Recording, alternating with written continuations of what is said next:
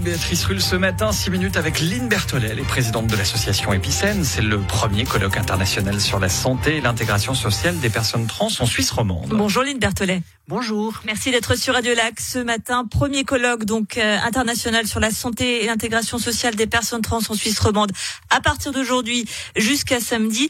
Euh, Lynn Berthollet, est-ce que la transidentité c'est encore un sujet à débat en Suisse?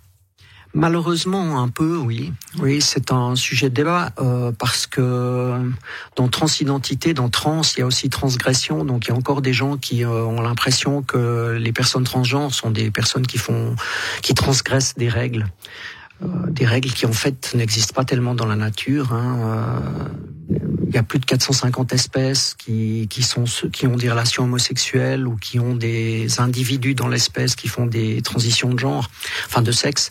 Et euh, donc c'est quand on parle de nature, la nature est plutôt ouverte à la transidentité ou transsexualité comme on le disait avant, mais pas tellement dans l'espèce humaine, en tout cas dans l'espèce humaine judéo-chrétienne. Le colloque, donc, qui débute aujourd'hui jusqu'à samedi, je le disais, quatre jours de débat, de rencontres, de nombreux sujets abordés, dont la prise en charge et l'accès aux soins des, des personnes trans. Euh, quelle est-elle, cette prise en charge en Suisse actuellement? Alors, elle est très médiocre.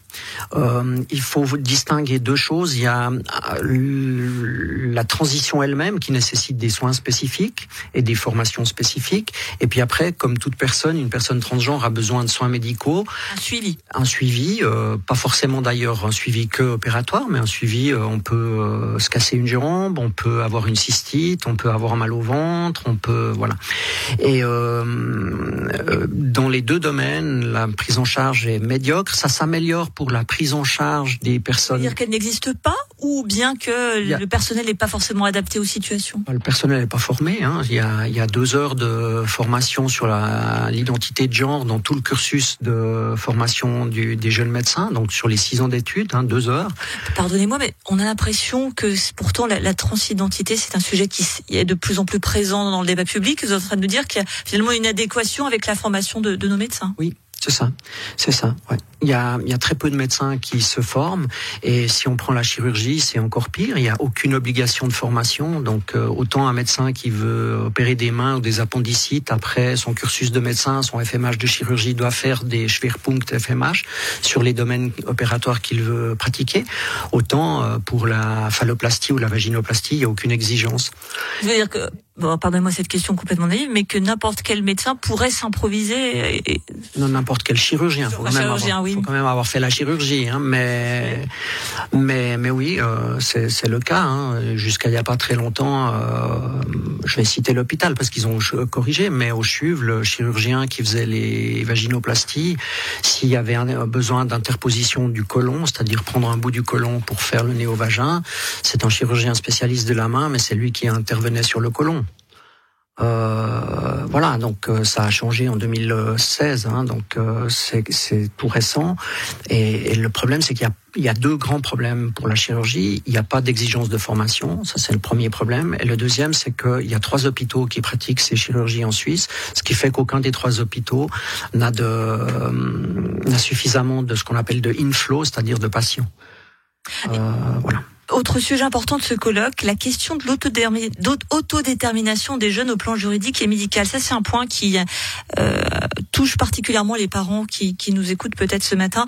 Euh, à quel moment on peut se dire Pardonnez-moi cette phrase, mais c'est vrai qu'on l'entend très très souvent et il faut la prendre avec tous les guillemets euh, qui vont avec. Mais à quel moment on peut se dire est-ce que mon enfant ne succombe pas peut-être à un effet de, de, mode en me disant cela et véritablement euh, il faut l'accompagner et aller jusqu'au bout? Je reformule votre question. Hein. À quel moment on peut se dire est-ce que mon enfant ne succombe pas à un effet de mode? On doit, tous les parents doivent se le dire tous les parents doivent se poser la question. C'est normal. On se fait du souci. Quand un enfant vient dire je suis trans, etc., c'est normal que les parents se posent la question et se disent mais qu'est-ce qui se passe? Ça, c'est tout à fait normal.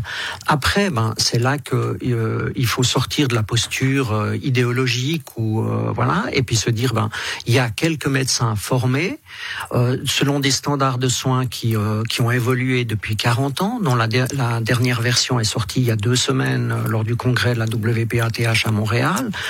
Euh, il y a un cursus à suivre pour justement trier ce qui pourrait être euh, parfois effectivement une, un, un ressenti passager de ce qu'est vraiment une dysphorie de genre ou une incongruence de genre qui nécessite un, un, une souffrance, enfin qui nécessite, qui engendre une souffrance euh, qu'il faut traiter. Cette souffrance d'ailleurs venant la plupart du temps du regard des autres et du regard violent de la société sur les personnes trans, parce qu'en soi, si on était juste considéré comme les autres, on souffrirait pas. Hein. On ferait notre chemin vers qui on est vraiment, et puis ça serait beaucoup plus simple. Euh, pour terminer, euh, Lynn Berthollet, il y a eu deux conférences de l'UNI jugées transphobes qui ont été interrompues euh, au, au, printemps dernier. Euh, je dis bien jugées transphobes parce que pour l'UNI ce n'était pas le cas. Comment vous, vous avez jugé cette intervention, euh, ces interruptions? Alors j'étais à la première conférence hein, donc de, de mesdames Elia Chef et Masson qui ont écrit un livre qui s'appelle La fabrique de l'enfant transgenre qui est qui est un tissu d'opinions. Alors elles ont le droit d'avoir des opinions, sauf qu'elles l'habillent sur un derrière. Nous sommes psychanalystes, nous sommes des scientifiques, etc. Mais quand on lit le livre, c'est que des opinions, euh, pas étayées par de la recherche, etc. Et euh, c'est vrai que ce livre est très violent à l'égard des personnes trans. Maintenant, moi, je pense que euh, dans un pays démocratique, euh, les gens ont le droit de s'exprimer jusqu'à un certain point, qui est réglé par la loi. Alors on peut regretter que dans la loi la transphobie n'ait pas été inclus en même temps que l'homophobie euh, il, y a, il y a quelques années, deux ans maintenant. Mais, mais c'est comme ça et je pense qu'il fallait laisser ces gens s'exprimer parce qu'on a, on a vraiment du matériel scientifique pour démontrer que ces opinions n'ont pas de fondement et qu'on peut, on peut assez facilement démonter ces, ces prises de position. Merci beaucoup Lynn Berthelet, présidente de l'association Épicène, pour donc ce premier colloque international sur la santé et l'intégration sociale des personnes trans en Suisse romande. C'est jusqu'à samedi. Important, c'est ouvert à tous. Euh, sur inscription.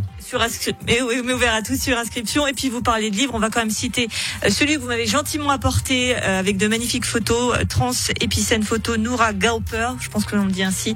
Et voilà pour en savoir un, peu plus sur le, le, quotidien des personnes trans en Suisse romande. Merci d'avoir été sur notre antenne ce matin, Lille Berthollet. Merci de l'invitation.